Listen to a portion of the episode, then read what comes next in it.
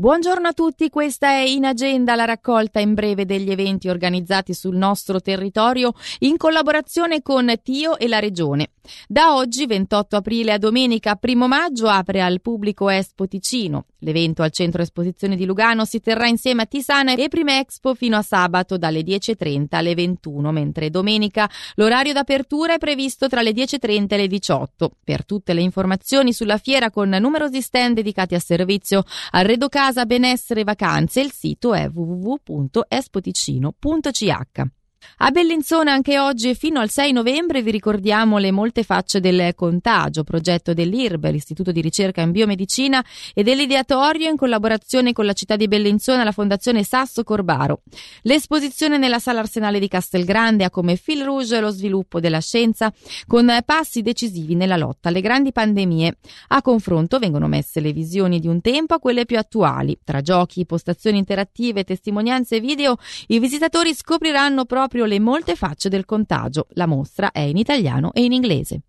Ad Ascona, tra le 14 e le 18, da oggi a domenica, a Casa Serodine verrà proposta Connected in Art, mostra che celebra il 120 anniversario della Società Svizzera delle Artiste d'Arti Plastiche e Figurative. Nel Museo di Piazza Municipio, oltre a riferimenti storici, verranno illustrate le relazioni della società con 120 anni di relazioni con il mondo dell'arte svizzera.